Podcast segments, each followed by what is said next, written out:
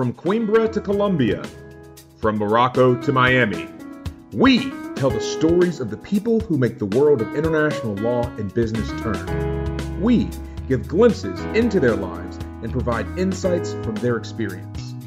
These accounts come from every sector and every industry around the globe. Simply put, without further ado, I am Chris Campbell, and you're listening to Tales of the Tribunal, where practice meets personality.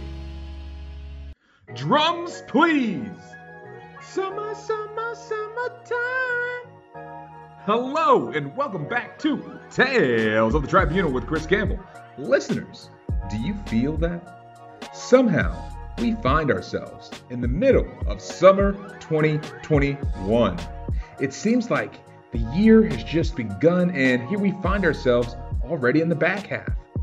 And before we get into this week's episode, if you haven't already heard, we have a very special announcement. Arbitration Idol is back. That's right, the fundraising campaign that we did for UNICEF last year is back in full swing, added with a whole new slate of idols from across the globe. And just like last year, all you have to do in order to win coffee, digital coffee that is, with one of these leaders in the arbitration field is donate, which will enter your name into a drawing. And donations can start as low as one euro. The contest opened earlier this week, and you can literally enter right now. Mandy, Shivinya, and I are glad to be able to continue this fun event and hope that you'll join in the fun this year. All right, let's get into this week's episode. The brilliant philosopher Lin Manuel Miranda once said, A legacy is planting seeds in a garden you may never get to see. Achievement, legacy, impact. All are underlying themes with this week's guest, Barry Appleton. Barry has done just about everything one can do in international law, from working with investor state disputes, working in private disputes, serving as arbitrator, teaching, writing, speaking, and mentoring. He also happens to be one of the co chairs of the American Bar Association's International Arbitration Committee. And while he talks about all of the above, he also often speaks about some really interesting humanitarian and philanthropic work as well. So sit back put on your sunglasses and best summertime outfit and enjoy my conversation with Barry Appleton. And we'll see you on the other side of the show.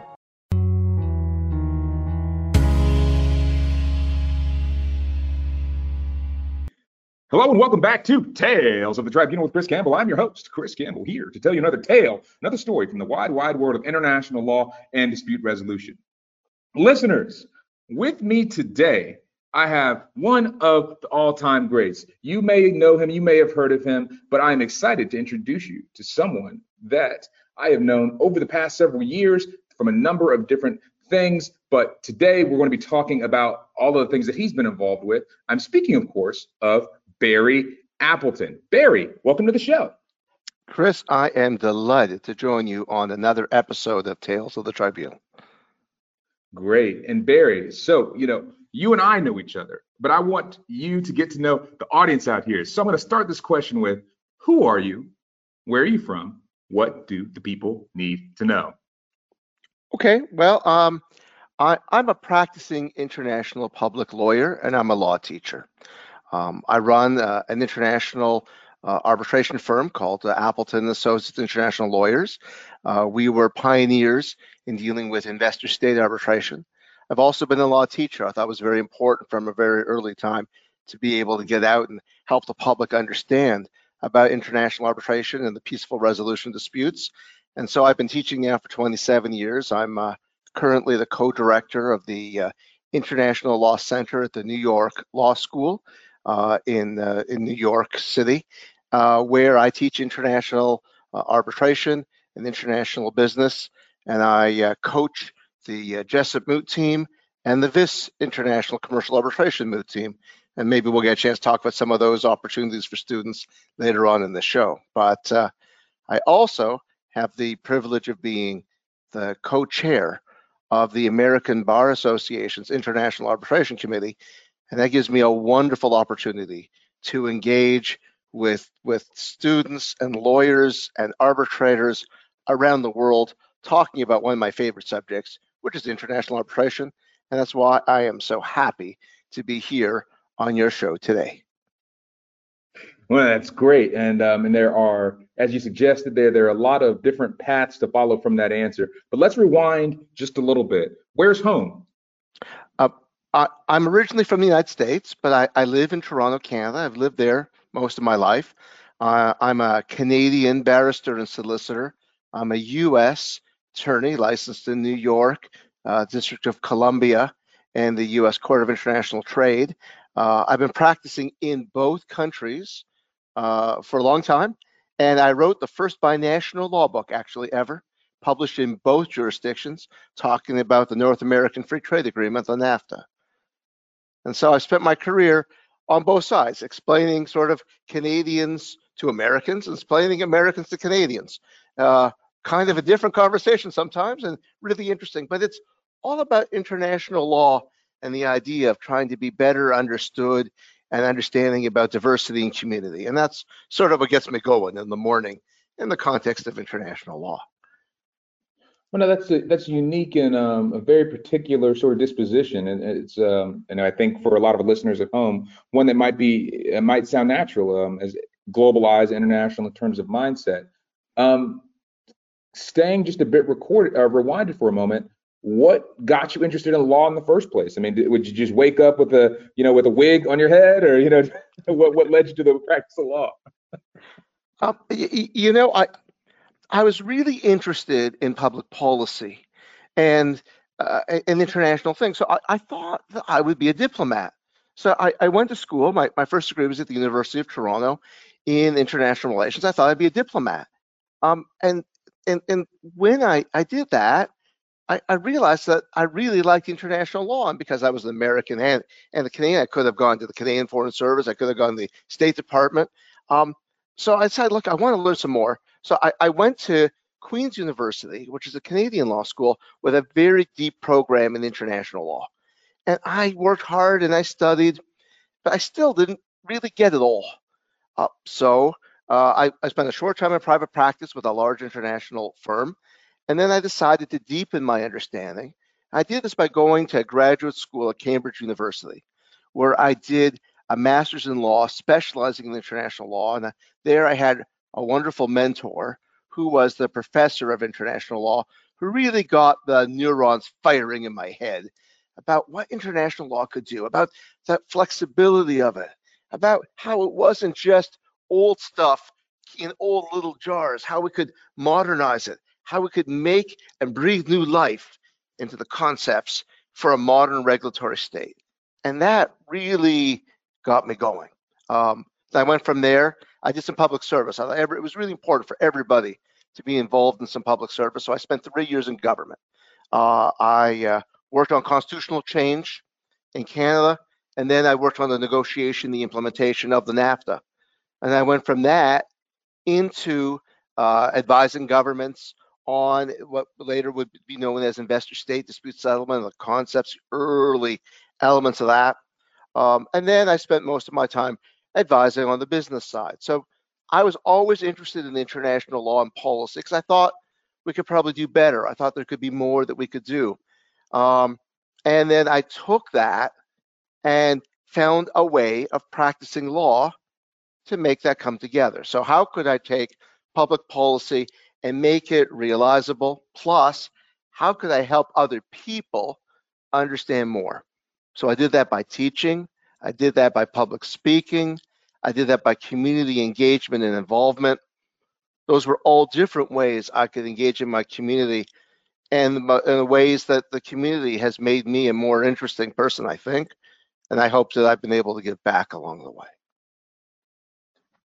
Well, sure, no, and that that's a that's a great answer. And you know, listeners, you know, uh, Barry, don't let Barry fool you. Barry's got some experience uh, recording and you know doing some, uh, as he said, public speaking types of things as well. Um, and maybe a podcast of your own. Do you do some of that?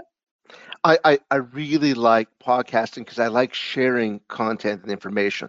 But you know, one of the most amazing things about this terrible COVID period has been that it's forced us all to reevaluate what we're doing with our lives and also to see what resources were there. And, you know, one of the things I was able to discover during this whole period was Tales of the Tribunal.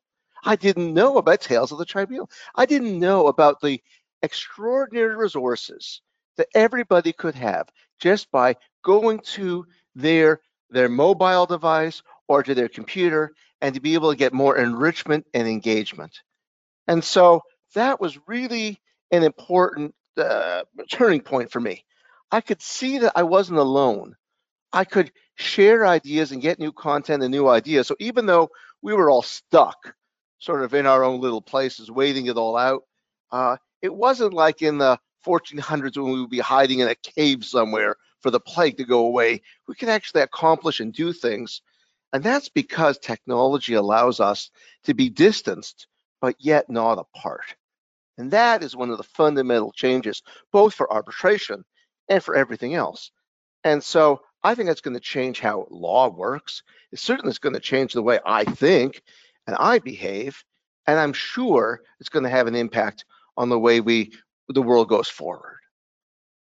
So thank you sure. for what you do, and thank the other people who are doing this too. It's not not just about the fabulous stuff that you're doing, Chris, but it's about a movement of people that we have opportunities and engagement, so that wherever I am in the world, I can have those opportunities. It used to be that if I was in New York City, I had great opportunities, but if I wasn't in New York City, I didn't.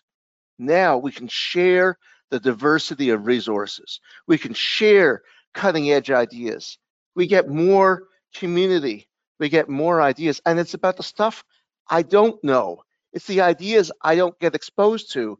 That's what makes me have new ideas. And I learn more from that than I'm ever going to learn from people who say the same thing as me. That's the whole idea. No, I mean, I think that last point is um, is really resonant, and I think that all of us have had this sort of experience at least once or twice, if not many times by now, is this, you know, new phenomenon where you can have breakfast in Hong Kong, um, lunch in London, you know, uh, afternoon tea, um, perhaps in Lisbon, and then go to fly across the ocean and um, have, you know, afternoon snack and dinner in the U.S. And, and wrap your day up somewhere in the Pacific to do it all over again in the form of these conferences and these events and these sorts of calls. I mean, it's it's really sort of a um, a two in the blink of an eye, a, a quick revolution, and how not just the legal industry, but I think a lot of different industries are going to continue to connect and engage with its members and people around the world.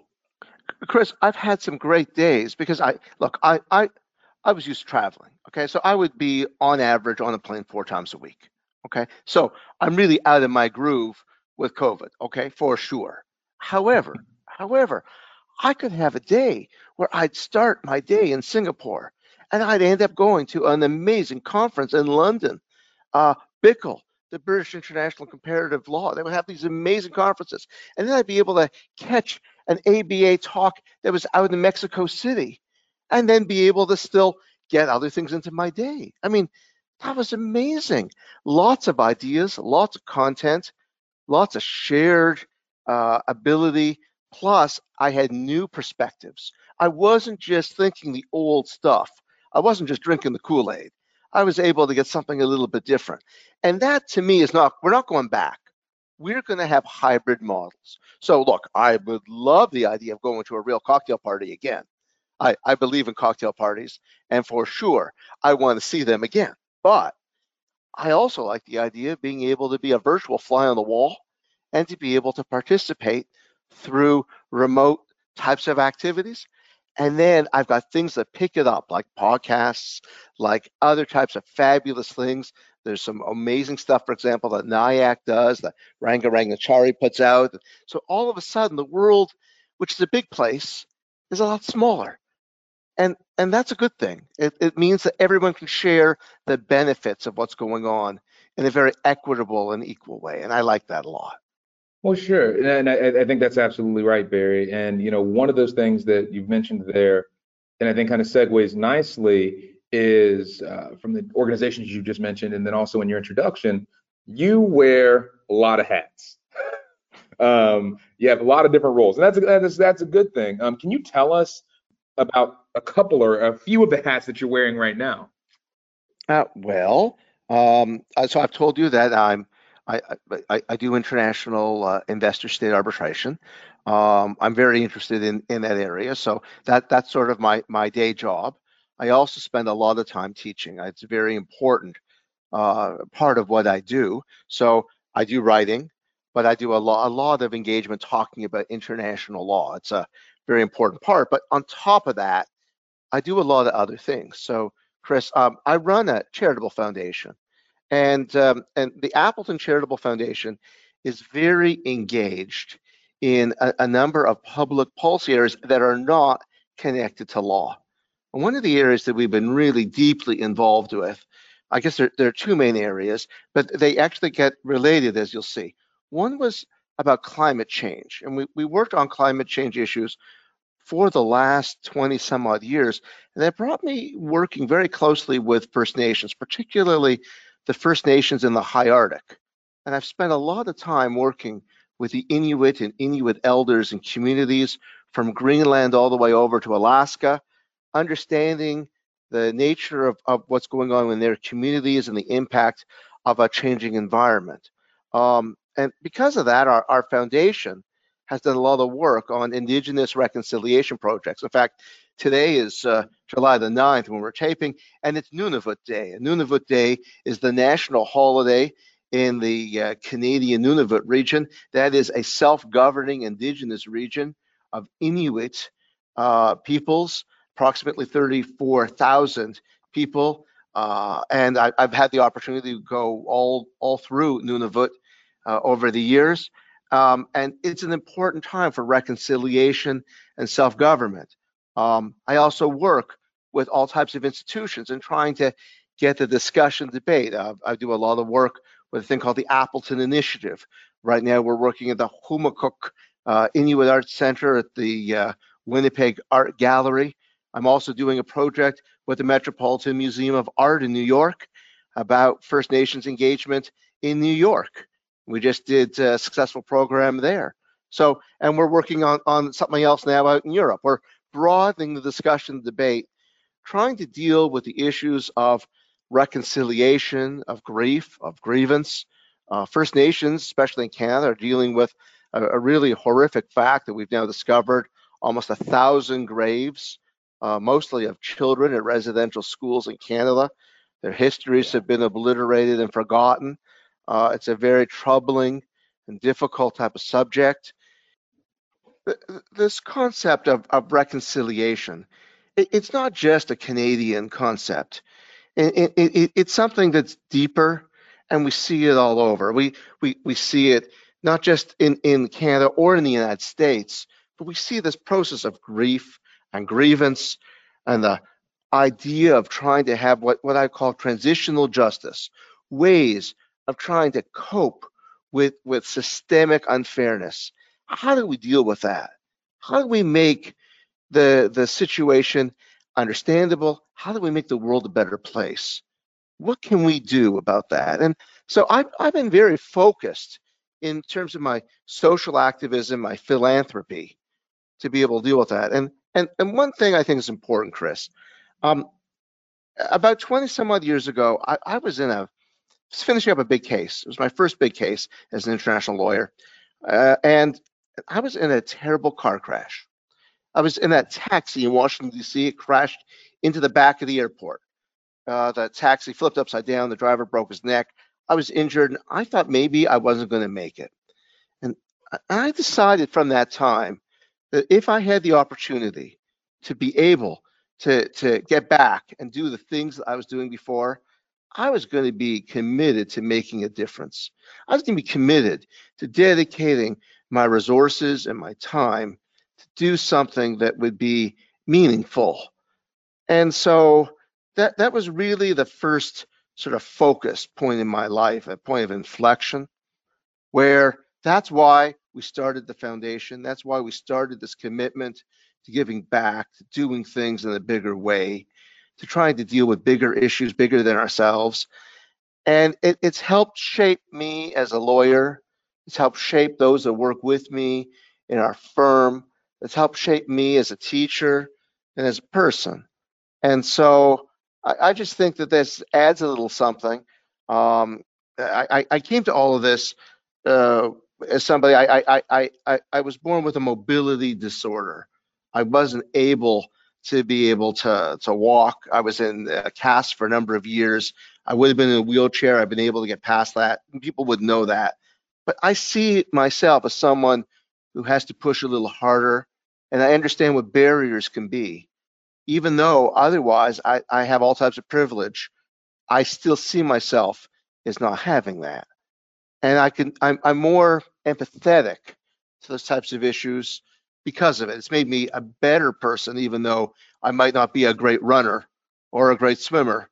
But uh, so I'm not going to be in the Olympics, but I'm able to do a lot of other things. And so that perspective has to change you, has to give you a different way. And so between that and then that accident, I decided we really had to do something.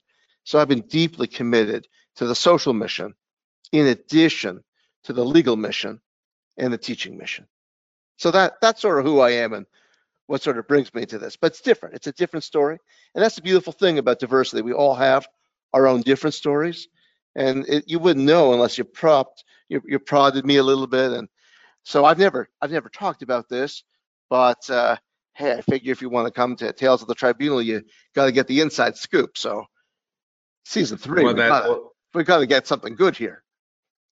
well, that's right. And you know, from all of that that you've just shared, I mean, you're not a man on a mission; you're a man on missions. Um, from what uh, from what you've just said, and and and in particular that last thread, that last point, I think is is exceedingly important. Um, this this concept of diversity, and I think some of the issues that you've raised just there can kind of challenge. You know, I think when people hear the word diversity, there's something that comes to their mind. It might mean gender diversity, it might mean cultural, ethnic. Um, and oftentimes, especially in, in for Americans, it often just only means in the American context. So I'd be curious to hear about how you define diversity, how you see it, and what sort of interplay you think that maybe is going on right now in the international arbitration space. Well, first of all, diversity is one of the, the huge issues of our day because it is something that we can do something about. So, so, but if you want to really be serious about diversity, you have to sit down and go outside your what, what's just comfortable. You got to go outside what's just familiar. Uh, one of the things is is that especially in international arbitration, people always did uh, I would say plus one. They would just do what they did before or just add one little incremental change. Okay, so somebody was really good in the case, so we're going to get them again. Uh, and so therefore, you get the same people all the time, the same lawyers, the same arbitrators, the same institutions. Um, and it's time to open up a little bit in that, not just a little bit, a lot. Why? We got lots of people that can be fair, impartial, independent decision makers, but they'll never have that opportunity if you're going to do it only based on their experience because they were shut out before. They're going to be shut out again. So we have to think. So we got lots of different diversities. Okay. So what, what I tell people when I think about this is that I want a tribunal or an institution to be as representative as our markets and as our clients and as our communities. And when I look at my pool of arbitrators, that, that just doesn't happen. So we got to try harder. And what does that mean? So, first of all, I personally have been deeply committed to breaking down barriers. What type of barriers? Well, we started with gender barriers because that was the, the first thing was that there was a tremendous gender imbalance. Then we looked at racial barriers and we looked at legal system barriers. I looked at ageism as a barrier. We looked at issues about you know when when we have opportunities to give people advancement by uh, lots of, of, of public events like the ABA, which I'm deeply involved with. We we do a lot of public events so I make sure that when we do panels that we look at all types of diversity. That diversity isn't just gender or legal or language or region. We're going to look at sexual orientation. We're going to look at your perspective from where you're going to come. I'm going to look at an age balance. I'm going to look at a variety of different ways so I can get a diversity of view. I don't learn stuff from the people who tell me everything I know. I don't want everybody to tell me, hey, Barry, you're great. Yeah, thumbs up. Chris, you're a great guy. Yeah. So then we can say to each other, yeah, you're great. That we learn nothing. Okay. Right. I learned it from someone who wants to call me names. And trust me, there are lots of people that want to call me names, and that's fine. They're probably and they're paid to call me names, and that's okay. Ah, that's good. We get lots of diversity, we get lots of different ideas, but we need to find that. So diversity needs to be in our institutions if it's going to make a difference, because they have to be sensitive to this. Diversity's got to be in the panels, because otherwise all we're doing is reflecting the same common views and we need to be able to go outside that. And so that's not an easy process for sure. There are vested interests.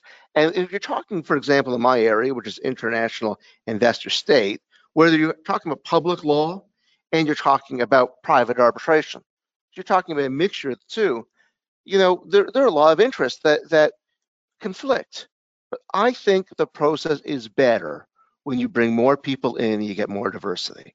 I do the same thing with opportunities for students to be able to get more exposure and ways that we do that. And the same with the ABA, where we've been working very hard to get more opportunities, more exposure, and give people more opportunities to participate and have meaningful engagement in the process. Because if we don't do that, you're not going to have audience, you're not going to have real engagement, and diversity starts there. So that's sort of my my thing. I say we got to try harder if if you're going to make any difference. Same thing with the issue of reconciliation and First Nations. Same thing on diversity. If, if you're not prepared to try harder, you're not going to get anywhere. You might as well just go home. Sure. And and and so and before we come off that that diversity point, Barry, I would follow up just to um, on one, one more question. So from an institutional standpoint, or maybe just you know, if you're just if you're leading an organization or you're trying to think of, we recognize and we appreciate that we want to be more cognizant of diversity issues. What are a couple of things that come to mind um, when you hear that? If someone came to you and said, Barry, we want to address diversity in our organization, what should we be doing? Well, I, I think the first thing you need to do is you need to have a talk with everybody and ask them, I get their view. What do you think? That that's just that's not the, the be all of it. It's just the starting spot. But you need to understand where you're at to understand where you're not. And then, okay, so because when we have diversity, we also need to have inclusion. The idea of diversity isn't to exclude all the people that are involved. It's to include them in a process of exploration, discovery, and bring new voices and new opportunities in. But the new people, they want they, they, they don't want you to throw everything out too. They want to have to participate in the benefits of what's been going along. We want to share the benefits. So we got to bring it. It's it's two sides of this. There's two hands. They have to hold each other as we get together into this. In addition, I go out of my way to say, where have we not had people? So maybe it's we've got lots of people that are senior and not a lot of people that are junior. What are the opportunities that we can do for mentoring, for internship, for exposure, for real meaningful debate. What are the types of things that we can do to give difference of, of legal culture? And some, I mean, uh, Chris, you're a guy, you've been all over the world. There are real differences in culture. If, if I just got one type of culture going, I may drown everybody out. So I have to find quiet spaces, meditative spaces, so people can have their opportunity to come in in their own way. And I try to be as cognizant of that as I can. And especially with organizations that are global, we have to be extra sensitive to those eh, things. And what's really interesting, the American Bar Association, uh, which I'm very privileged to be able to do a lot of work with, it's a global body. It's not just American.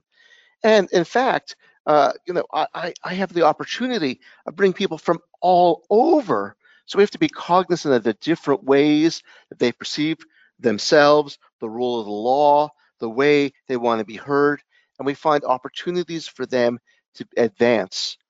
So that when we finish all this, I say in the faded glass of memory, when this is all done, and I can think back of this 15 years from now, I look back, I'm going to say, I did something that made that place better. I left it in a better place. I found people that were better than me who could be able to do things, and I gave new opportunities to people. That is what I'm about, and that's what I'm hoping the organization's able to do. That to me is what you get with diversity. you can get something that can evolve on its own organically with engagement. And one of the nice things about this podcast is that there are people who are going to be listening out there on your podcast who are going to say, you know, I could get involved. I could do something. And there's a place. We have a home. If you want to, if you're interested in international arbitration, we've got something you can do. We can keep you up with information. We can keep you involved. We can keep you engaged. And that is the beautiful thing about the, the this technology, about what we can do now, is that we can connect everybody in a much easier way. So diversity and technology go together in a very positive way. At least that that that's my worldview here, and I think we can we can do it. So as long as I'm I'm able to do this, that's sort of the the direction I've been sort of pushing. And that and that's a great direction. And and speaking of directions, one of the things that you've mentioned, and uh, definitely we we would be remiss if we did not talk about is your involvement with the American Bar Association. And I'll and I'll tee it up just a little bit further. You know, um, oftentimes I'll have conversations with people, and I and I don't get upset with them uh, because I I know that not everyone has had the same experience with the ABA as I have, and it's been a positive one. But there is this perception, whether fair or unfair, that you know you'll hear people say things like oh the aba they just collect dues and they don't do anything. Um, and that the aba should be doing more. Tell me about your role and your involvement with the aba so i can dispel so we can dispel those myths. Let me tell you about my, my idea about the ABA is to find wonderful places for people who can do things, connect, meet, mingle, and network. Because I think that that is so important for everybody. And the ABA provides an unbelievably good home for people who are interested about law, the rule of law, and international arbitration. And so while the ABA is a big place, we've been able to create a large number of, of homes, of safe places for people to be able to do things. So let me give you some examples. Um, if you're interested in public policy, if you're interested in issues about how arbitration should work, the ABA offers lots of opportunities to be engaged. And we yesterday we had a, a meeting looking at issues that are currently before the uh, which is uh, is a working group looking at ways of reforming investor state. Uh, they've asked for comments. We had a, a meeting with uh, folks in three continents connect in to come up with a policy for the ABA to look at issues about access to justice and funding for uh, claims. So that was a really interesting thing. Another issue that we had was looking at better ways of dealing with conflict of interest or having better protections for uh, an independent and impartial rule of law system. We have lots of these. So that's one side of this. Another way is if you want to just get involved and meet people who are also involved. So let's say I want to understand about core skills. The ABA had an unbelievably good program to help young practitioners get core skills about international arbitration. We called the International Arbitration Masterclass. It went on for uh, two days, and we had some of the leading experts in the world provide on online hands-on training so that you didn't lose the opportunity, even though many arbitrations weren't going on, many courts were closed. You could get some of the best and the brightest, and they would work with you one on one and mentor you to get your core skills. There are opportunities to meet people from all over the world. I, I've had that by meeting people at conferences, but I can now do this online. And the meetings, we have these monthly meetings of the International Arbitration Committee, and we're very fortunate that we are able to bring some of the most interesting leading figures in the world to come and talk at the beginning. And some of those talks ha have included uh, you know, judges of the International Court of Justice, people who are engaged in what I call mission related issues. Uh, our last uh, presentation was from the uh, president of the Atlanta Arbitration Society, Atlas. It was Brent Clinkscale, who is a fabulous speaker talking about practical ways of dealing with diversity. We've had talks about climate change and arbitration. We've had focus on uh, on a variety of issues. So lots of ways. So really what it is is if you want to have more exposure, if you want to have more contact, if you want to find a really good way, is how can I find a job in this area? Something a lot of young people want to do, or I want to change what I'm doing, or I want to think more about the issues, or maybe I need to think about a new area like uh, personal privacy or some of the issues that come with that. This is a central spot where you can get involved. And by the way, it can be in mediation, it can be in commercial arbitration, it can be in investor state arbitration, it can be in international law. Our international law section can cover so many different areas, and we have opportunities for people all different ways. So it's really not about what is the organization going to do about taking your money? It's more, what can we do to get you engaged? What can we do to get you involved? What can you do to meet more people and make something meaningful out of it? And and that's really the commitment. Sorry, that was a long way of trying to get through that, but it's it's such a big organization. There's so many things on the go, Chris. No, I agree. And so, so let's say someone's listening right now and they hear this and they say, "Okay, I, am sold. I at least I want to dip my toe into the ABA universe." Um, what's the best way for them to do that? Um, there is a uh, you could send a, an email to me. Uh, I love facilitating and getting people connected. I do this all the time. Uh, so so that, that's one way. There's a, an ABA Connect website that you can press a button and connect in. The uh, International Arbitration Committee has its own website. We can connect in with that. Um, but the most important thing is that if you're interested, you just reach out for sure. There is going to be a way to connect, and we spend our ways by finding mentors. Well, I, I've provided connections for mentoring opportunities for students, for young practitioners. Probably I must have done uh, 15 of these in the, just in the last three months. Just people that want to find a home because it's so difficult with COVID. COVID's had us all feeling that we are apart. I need to find ways to help us feel together. And that's what the ABA and other professional organizations can do. Find ways of bringing us together in this time of adversity, and so that we can come out of this doing a little bit better. That's well, I, I think that's true, and and we'll include a, your email in the show notes, and I, I, make that same offer to the listeners at home. If you want to find out how to get involved with the ABA, particularly the International Arbitration Committee, feel free to drop it, slide into the inbox, drop us a note, and uh, we'll make sure that you get put in the right place. Um, but I do want to pick up on uh, one the thing that you just said, Barry, um, talking about mentoring. Um, he said, uh, I think 50 or so in the last, or maybe it was 15 in the past three months or so. Um, why, why, why does mentoring resonate so, so strongly with you? Is that where, where did that sort of passion for mentoring come from? Well, well, well. First of all, I, I was very fortunate. I, I had some fabulous mentors in my own life. Uh, and and that was really uh, a wonderful thing. Uh, I I had um, a professor that I taught with at uh, New York University, Andy Lowenfeld. He was a, an unbelievable guy. He was a scholar and a gentleman. In, in, equal measure, he really focused because he had been in the State Department and he had been a teacher, but he was really focused in trying to make international arbitration livable and reasonable, and he was incredibly decent. Uh, and then I, I, I, had another guy totally not from law, uh, Darcy Rezac. He was the author of The Frog and the Prince. He, he taught me that you may make your best connections from your loose networking connections. He used to say, eh, you have to kiss a lot of frogs to meet a prince. And you got to have a lot of exposure. I say you got to have moots and meetings and mingles. You got to have lots of different experiences before you're going to find it. It's not just one super date that's going to make your, your life. It's going to be a series of ongoing connections. So we get that from the podcast. We get that at the ABA.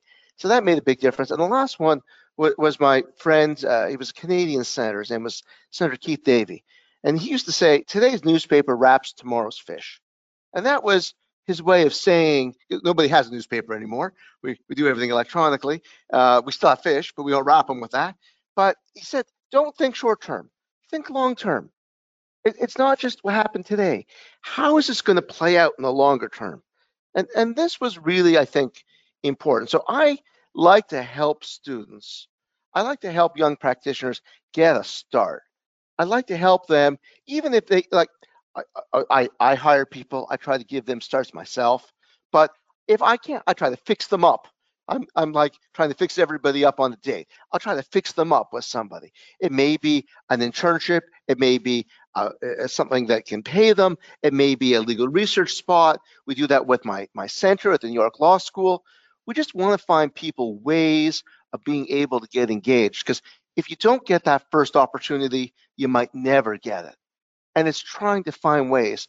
And then the last thing that I'm really interested in, Chris, is finding ways to use the benefits, the scale of technology to reach out to people who otherwise don't get it. I mean, for years, I've been flying to New York to teach.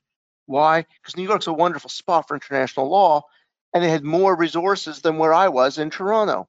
But the fact of the matter is, is that why am I not using that to go to other schools and other places? And I hope to do that in this year to reach out to other, what I call underserved international law communities, where we can provide content rich, nutrient rich information to help them, whether it's in the context of doing a moot or whether it's the context of learning core skills. We do that at the ABA. Why can't we do that individually? And so that's part of my own personal mission to try to do something better on that in this year too. COVID's helped me to see that we can do that as well. So those are sort of the impact of the role models and hoping that I can give back in some way that they gave to me. Well, no, that, that that's great, and um, finding a, a, great mentor and some of the things that you're describing are even elements of what we would call sponsorship. You know, of um, not, you know, of course, it's useful to pass information back and forth, but really standing up for folks, helping them get where they're trying to go um, is, is, sort of that additional element that that can be helpful, and um, and I'm sure your mentees appreciate that. Uh, well, we'll see. Uh, let's see what I'm sure they'll be listening to this to this show, and let's see what they have to say.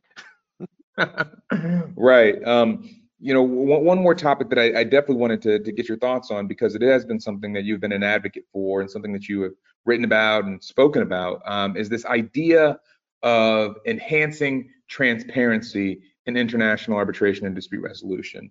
Um, you know, as we would talk about that, I guess kind of open up that topic. Can you start with describing what you mean when you say transparency? Uh, well, well, Chris, I, I think that's really important because often people think that arbitration is the antithesis of transparency. Arbitration is about making things secret and keeping things away from the public. So first, uh, first thing is I, we need to sort of separate. You have investor state, and then you have commercial arbitration. And in commercial arbitration, there may be less of a need for transparency, though I actually think there's a benefit from that as well. Because I think there's there's a benefit for everybody in dispute resolution to have an open process. However, let's focus in on, on the, the big bugaboo here, the issue, which is going to be about investor state. Investor state deals with public policy and public laws.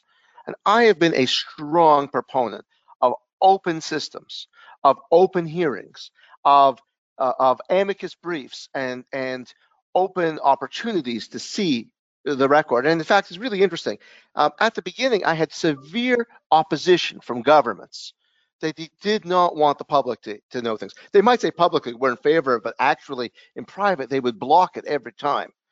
And I, I, I, I, I've done everything I can to open that process up because I think that you just get fear and confusion and a lack of understanding when people don't know what's going on, especially if it impacts on the public and public law.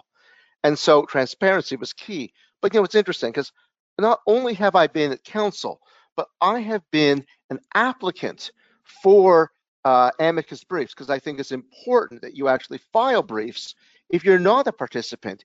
And I have been denied, and the public have been denied repeatedly the opportunity. So there's more that we can do.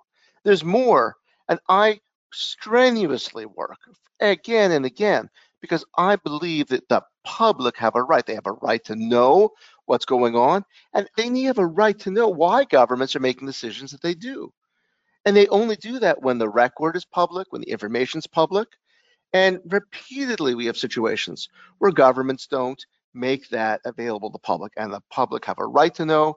The governments have a duty to give them that information, and it's got to be up to lawyers who know where those things are to let the public know so that they can know, so that Congress and legislative oversight committees can tell.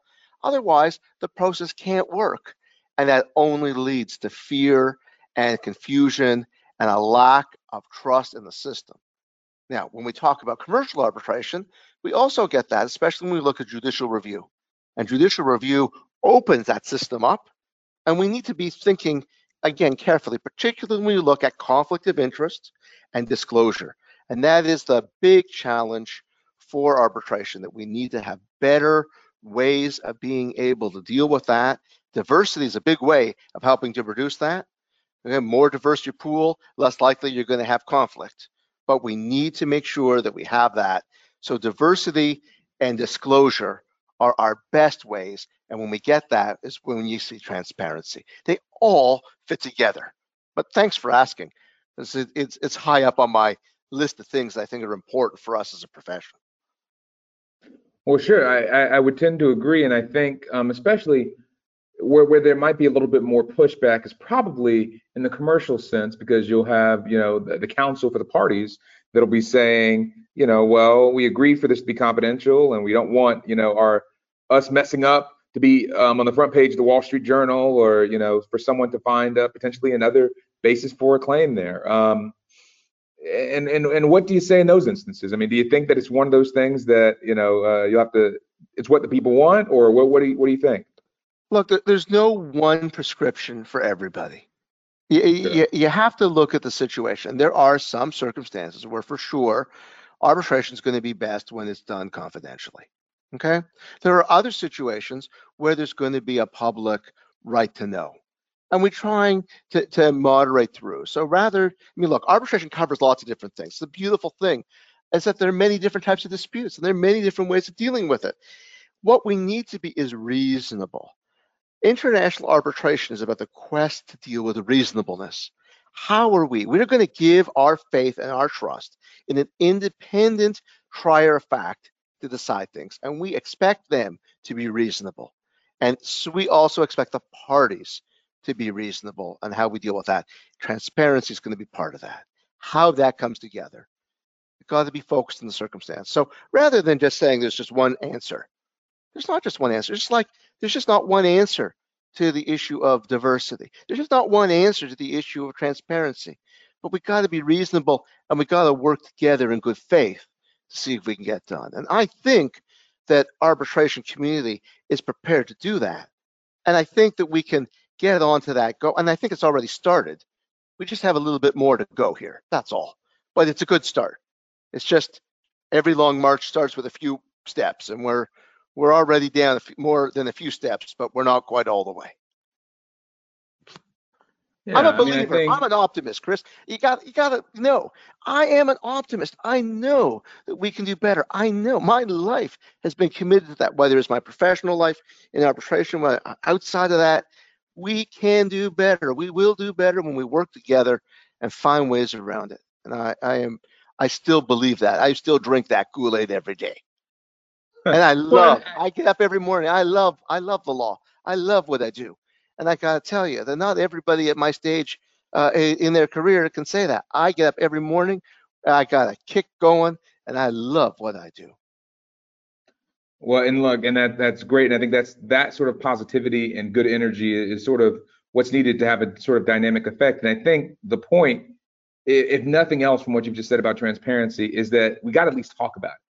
We got to at least consider the issue. We can't just let it continue to be something that's uh, this. I mean, because if we don't, the perception that will exist is the one that you saw. It might have been the Wall Street Journal um, or another major American newspaper of that arbitration is this sort of uh, clandestine, smoke-filled back room, sort of uh, secret, dirty game, and and I don't think any of us quite like that association. That that will be the end of arbitration if that is allowed to persist, and and it wasn't accurate in the first place, but it is totally inaccurate if we take these steps to make it more reasonable, more accessible, more transparent. And that is what everybody needs because that's what you need to have in a in a modern society. And we have the ability of technology to help intermediate and make that happen better and smoother and we should do that while we have that opportunity rather than hide it even more and that's something as a profession we need to think about and as a community we need to be engaged about, in my opinion. But that's just my opinion. The beautiful thing is, lots of people have different opinions. And I can't wait till my next meeting in the American Bar Association. We're going to have somebody listen. I heard you, Appleton, on Tales of the Tribunal, and you were so full of horse feathers. They'll probably use another word. Okay. And that's great. I, I, I, I want dissent. I want engagement. I don't want people to just agree with me. I want people to say what the hell they feel, and we can try to find something that's going to be a bit better. That's the whole idea. No, I, I think that, that that's great, and that's um, that's admirable sort of a target to aim for. Um, let's see. Before we, uh, we we shift a little bit, one more question I would ask you is you know, we are starting to, maybe we're not quite out of the tunnel yet, but we do see the light. We're starting to put, some folks are sticking their heads out from it um, on the other side of this COVID 19 thing. What predictions do you have about the world or the practice of international dispute resolution and arbitration coming on the other side of this time? Uh, well, Chris, I, I, I, I think listeners, Tales of the Tribunal, have heard a lot of the developments that are going on. Uh, and, and for sure, we're not going back to the place where we started. So there was a lot of concern about remote hearings and the use of technology before this. Uh, I was always an early adopter of technology, but for sure, we're going to be using technology. We're going to do it because it's got better environmental effect. We're going to do it because it's it got more efficiency. And cost efficiency is a generally good thing in arbitration. Um, so I think you're going to see a lot more opportunity to bring cost effectiveness into arbitration through the use of technology. I also think that you're you're going to find more productive ways of being able to deal with document production, document sharing, uh, witness hearings, case management hearings. I, I would be surprised if I ever have one in person. The last case management hearing I had to go to, someone had to fly to Washington, D.C. from Singapore, okay, to attend that management meeting. No one's going to do that ever again. Okay, that th- those days are over. Look at the carbon footprint. Look at the impact of cost, the delay. Not a chance. Now they're going to. It's all going to be done by using software, and that's a good thing, not a bad thing. So we could still bring the parties together. That that was the part I wanted. We'll do it by video. So that is going to make a big difference. On the other hand, people are going to want to be together. We're going to understand the fragility of our human condition. Um, I, have used the pandemic to go back and read things and think about things uh, like um, Gabriel Garcia Marquez's Love in the Time of Cholera, things that I haven't looked at for a long time. In other words, there's a flashback, there's a sense of bringing us back, and that nostalgic sense is going to bring us back. And we're going to, I think, value the time we have together more. Uh, I think people have found it in their personal lives. I think they're going to find it in their professional engagement. So I, am not sure where it's all going to come out, but for sure there's going to be more tech. It's going to be what I say high tech and high touch. We're going to have both, but it's got to be safe touch, right? We're we're we're now we're now post COVID. So, but but but it's going to use technology to give better engagement, better audience, better connection. And to me, that's the best way that that's the most positive outcome we're going to find. That's what I expect. Um, now, can I be disappointed? Yeah, for sure. Okay, but I think we're going to come out of this better than we started, despite the tremendous, tremendous personal costs, the terrible costs to all of our communities, the tremendous loss of life and suffering that that's occurred. Um, maybe, maybe we'll get something that's a little more positive at the end of this terrible ordeal. And and that there would be some benefit, but it would never outweigh the cost that we've all been going through. Sure, and um, we will take those, and I think those are good predictions. Um, and I, I, I would bet that that is what we'll probably see unfolding here as the years sort of tick by. Well, um, Barry, shifting topics just a bit. Um, you you mentioned a, a, few throughout this conversation, but I'd be curious to know who have been some of you the guiding forces or mentors or influences on you as your career has sort of unfolded? Um, well, you, you know, it, it, it's it's interesting. Um, I had a chance to mention um, Andy Lowenfeld at, at, NYU, who was uh, sort of the leader in the quest for reasonableness uh, in international arbitration. Um, So, so he had a, a real profound sense and, and how to approach international arbitration, how the benefits of arbitration could be used to have the peaceful settlement of disputes. Um, but but there are others. You know, I've learned a lot from people that are from outside of the arbitration space who've been able to provide lots of ideas about what we could do. I mean, you know, uh, uh for example, take Peter Gabriel, the musician. I don't know if you know, but Peter Gabriel has a strong commitment to international human rights. And uh, I hmm. met him at an international human rights conference. Um, I mean, you wouldn't have expected that. Or, or, or take another person from music, Quincy Jones. So Quincy Jones is a music producer. He is an, a remarkable person, but he has spent a lot of time trying to bring people together and bridge questions of conflict by diversity and discussion. Now, why can't we learn from Quincy? Hell, he's won every award that you could imagine, and he's an amazing guy. So you don't have to just get it. We don't have to only learn from the people that are in the legal sphere. We can learn from people that are outside. Now, there are some amazing people in our sphere, don't get me wrong. Um, I'm just saying that there's a lot of learning that we can do, and there's a lot that we can accomplish in that way. Um, I have to also say, though, that I learned a lot from uh, Ruti Teitel. Uh, Ruti Teitel is professor. She is the mother of the uh, sort of uh, the International Law School of Transitional Justice, the way trying to bridging deep conflicts, how to bring ongoing conflicts like the um, the the disputes in Colombia between the FARC and the government, or trying to bring reconciliation into South Africa, or the Cold War that took place in Chile. Uh, how do you find reconciliation when you've had decades or generations of unfairness? These are real profound questions that the world has all over. I see that in my own charitable work and philanthropic work. I see it in my day to day life when I'm in the United States and Canada. And these are, I think, really good models to look for as well. So these are all sort of different ideas on how to try to, to deal with this, make things a better place. And I think that's what mentors can do. They can help you just think about things a little bit differently just help you shift a little bit and help get you back onto that right, that even keel. And and so that that's sort of where I look to these mentors from, whether they're legal or outside the legal side. Sure. No, um, the, that's a great list. Um, that's a and some high bars to set, I would say as well. Um, okay. So some rapid fire questions or some of those a little bit more uh, casual ones. Um, what are you reading right now? What kind of books are, are on your bookshelf? Uh, I just uh, reread uh, Life in the Time of Cholera, uh, which I, I, think is an, an, amazing book by Gabriel Garcia Marquez. I like to read things from people who live in a different place from me. It gives me a more sense of, of culture and, and approach. Uh, next on the list is uh, Chinua Achebe's, who's a Nigerian author and a, and, a, fabulous author. Um, I, I try to find different works that are going to help me think a little bit differently and and get a little bit more. Um, I'm I really like art, so I spend a lot of my time thinking about art and seeing things with art, and I try to use that as well to sort of help me think my way through. And uh, I can't wait to get back.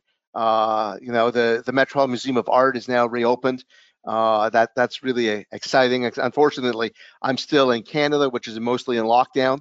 So our museums are closed, but uh, I can't wait to get there. There, there was a, a marvelous uh, piece of art. It was a retelling of Washington crossing the Delaware by an Aboriginal artist that I really like, Kent Monkman. Uh, he tells it from an Aboriginal and an LGBTQ perspective. So totally different way of talking about that narrative. And and and I'm all for more discussion, and more input. And it's, it's, magisterial. It takes over the entrance of the Met. So it retells wow. from an Aboriginal perspective the discovery of America or the Manhattan Purchase. So it's uh, hmm. it's a really interesting type of thing. So I'm looking for new experiences. I'm looking for something different along the way. Plus, I like some oldies and goldies to help me think about things. Okay, no, that, that again, that's another uh, good array of uh, of sources. How about music? What kind of uh, what are some of your favorite artists? Um, okay, so I, I have some very eclectic musical tastes. Um, Mm. so um, I, I, I, I actually like um, a, a group called the Jerry Cans. They uh, they they're from uh, Nunavut. They uh, sing in the Inuktitut, uh, but they're not Inuk. They're, they're not Inuit, uh, but they sing in the local language, and uh, they're hilarious. Uh, or um, there's um, I, I love uh, Montreal jazz great Oscar Peterson who is an exceptionally talented guy. And of course, I have a friend of mine who's a musician. He also collects Aboriginal artists. His name is Kevin Hearn. He plays with the Barenaked Ladies. And he is amazing and talented and decent as can be. So uh, I, am sort of listening there. And, uh, and because of the issues in Canada with this uh, terrible issue with the residential schools, I've been listening again to uh, Buffy Sainte-Marie and uh, just just sort of bringing me back down into sort of a, a, a sense of uh, reconciliation and trying to understand what's going on. Sure. No. Um, I know I should. yeah, I mean, uh, Canadian, I should be listening to Drake. I know. I was gonna say uh, the the king of Canada himself, Drizzy. Yeah, it's work. We're working. We're working on it. There's still hope for Yeah. me yet. Don't worry. Well, he brought an NBA championship to to Toronto, so I mean, what else can you do? That's pretty good. Yeah. Um, uh, okay, so we, we're coming down to the last couple of questions we've got here, uh, Barry. Um, let's say you were approached by a recent grad or um, someone that's looking to break into the field, which is uh, you apparently pretty frequently are, and they're saying, "I'd like to break into the world of international law and international arbitration." Um, what advice would you give them? moots, professional associations, look for internships, look for those opportunities. Um, the tremendous opportunity that you can get from an international law moot is incredible because they have professional associations. They've got ways of networking and connections that are just fabulous. I know, Chris, you do work with with the VIS, and that is a tremendous opportunity. The Jessup, same thing, tremendous opportunity. Um, you can do it with law schools. You can do it with the American Society of International Law. You can do it with the American Bar Association. You can do it with the ABA, the IBA, the LCIA, and the Chartered Institute. You can do all of them, and they are great opportunities. But you need to meet and you need to mingle. You need to find ways to be able to get in. And because once you get that step, and you got to be prepared to take that step, no one's going to open that door. They can unlock the door, but you got to be prepared to open the door. I will help everybody if as long as they come and open that door, but they got to want to be there. And if they are, we'll find some way. We'll work our ways through. And there are lots of other people like me. I'm not just one. There are many. So that that's what I that's what I tell students. Just start. No, and I think that last point's a, strong one. Is that you know I was talking with a colleague recently that you know it's almost an embarrassment of riches in in terms of the number of opportunities and projects that a number of international organizations have. It's it's a problem. It's matching those opportunities up with students and people that are willing or looking quote looking to break into the field. I mean, they're the the the work is much and the the hands are few. So I think that uh, if we can find out how to bridge those gaps, But- um, but- that that's good for everybody. But Chris, I'd be remiss if I didn't say that the information is so available because you can just listen to Tales of the Tribunal, other podcasts. You can get information so you know. That gives you so much more. It used to be that you used to be able to have to say something if you went to a cocktail party. You had to have, you know, 15 or 20 seconds that you could say something topical and knowledgeable. And I can just do that by listening to these amazing podcasts. I, I mean, it is just gives you so much more context and knowledge and timely information. The world can give you that stuff. And, and it wasn't just because COVID, but COVID got us an opportunity to reconnect in that way. And so, uh, so look, it's not going to be enough just listening to the podcast. Don't get me wrong. Uh, you can't just subscribe, and you should all subscribe to Tales of the Tribunal, but you can't just subscribe, and that's going to get you a job. But it can give you the context, and give you the ability to know how to get there and that is amazing. So I, I, I didn't want to miss that as a tremendous opportunity as well.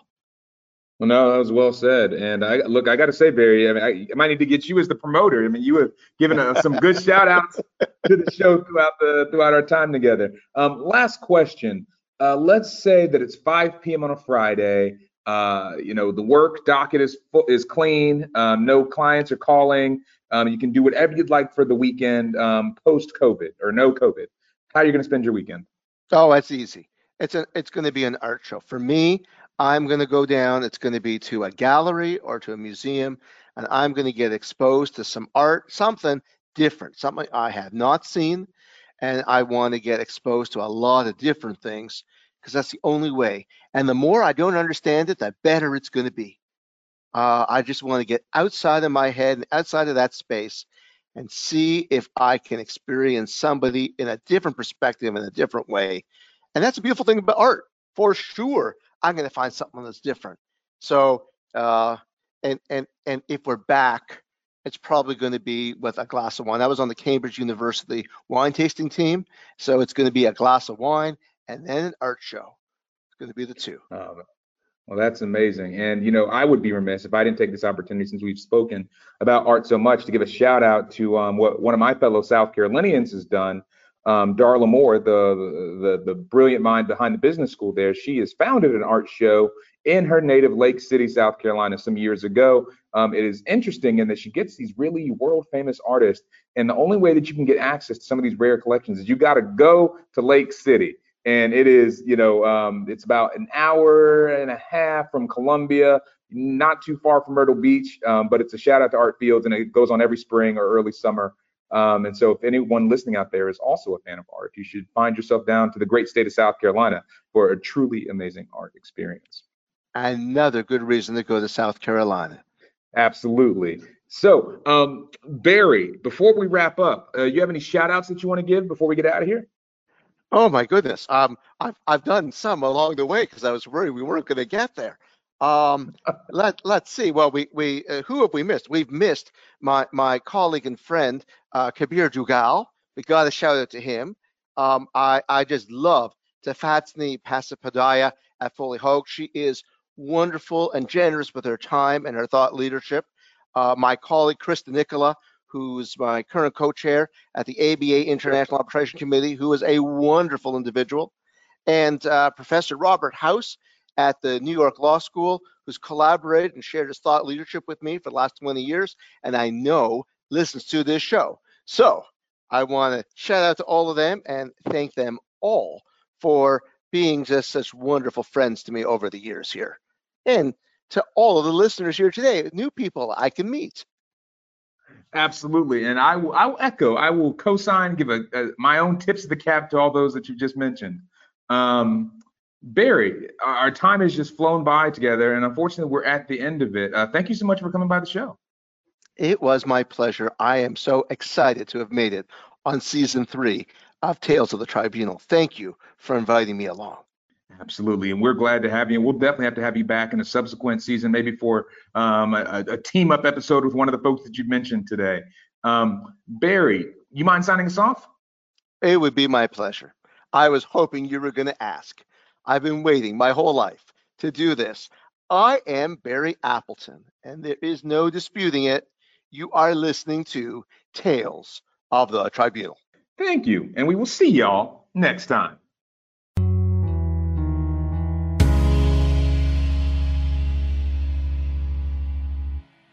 What did I tell you?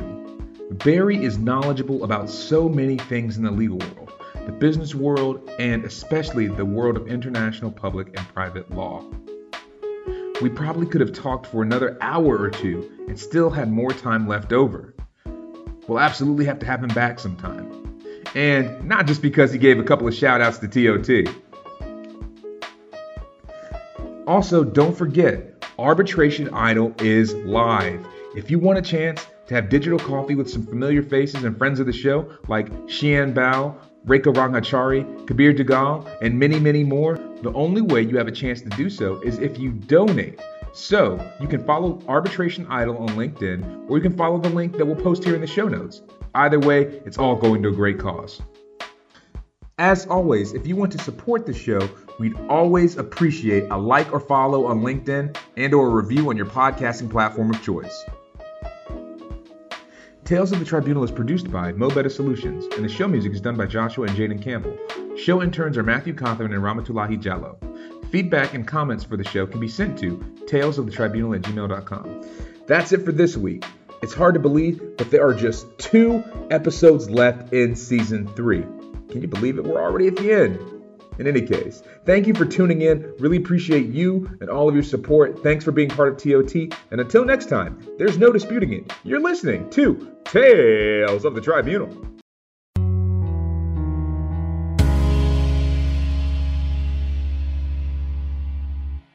None of the views shared on today or any episode of Tales of the Tribunal is presented as legal advice nor advice of any kind. No compensation was provided to any person or party for their appearance on the show, nor do any of the statements made represent any particular organization, legal position, or viewpoint. All interviewees appear on an arm's length basis, and their appearances should not be construed as any bias or preferred affiliation with the host or host's employer. All rights reserved.